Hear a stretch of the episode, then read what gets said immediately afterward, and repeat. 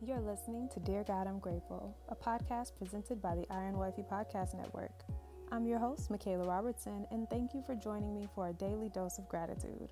Without further ado, let's get into what we're grateful for today. Dear God, I'm grateful for seasonal relationships.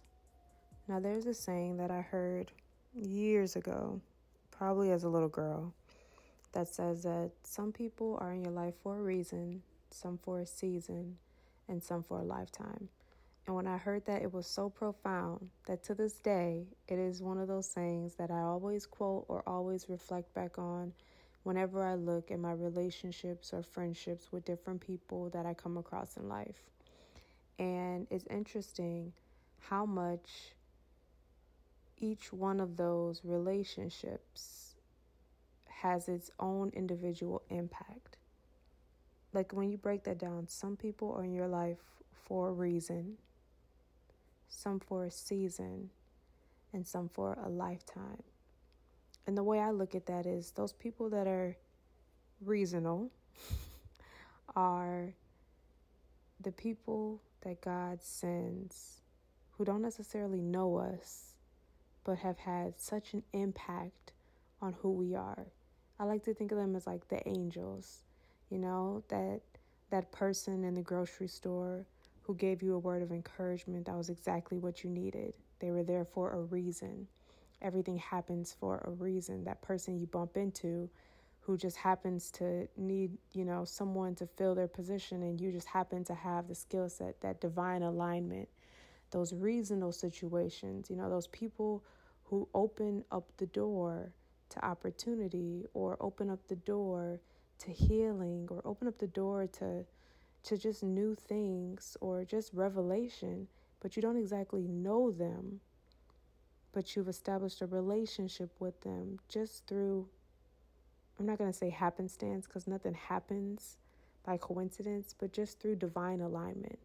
Those are the reasonable relationships I like to think the seasonal relationships are the relationships or the friendships that we actually invest time in.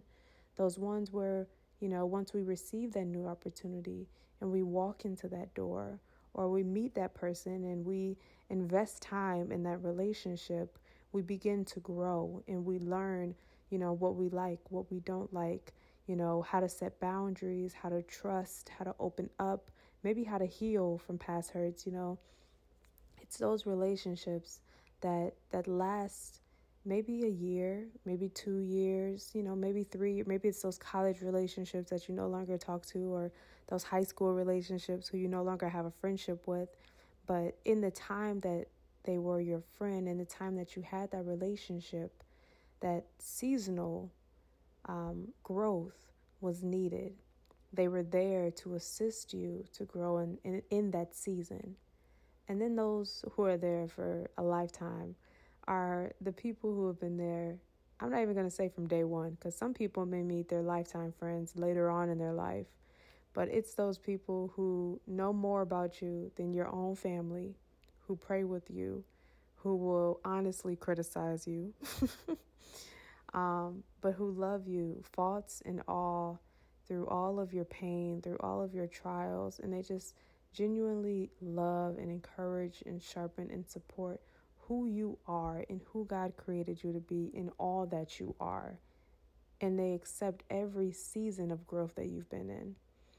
And so today I express gratitude for seasonal relationships because unfortunately I had to end one of my seasonal relationships.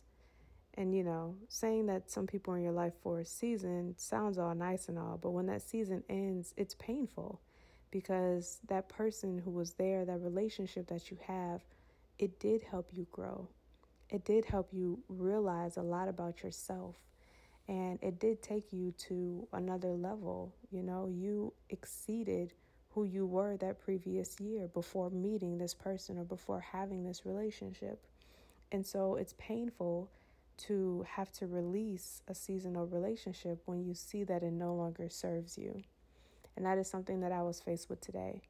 And there's a scripture that I read that I was like, ooh, God, that's so good.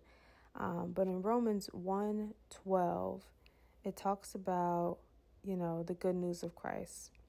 And it talks about, you know, how when we're sharing the good news of Christ, Christ, we're always to um, pray for each other, um, to really be there for each other. And in this chapter in particularly, I believe it's Paul. Yeah, Paul is the letter that Paul is writing.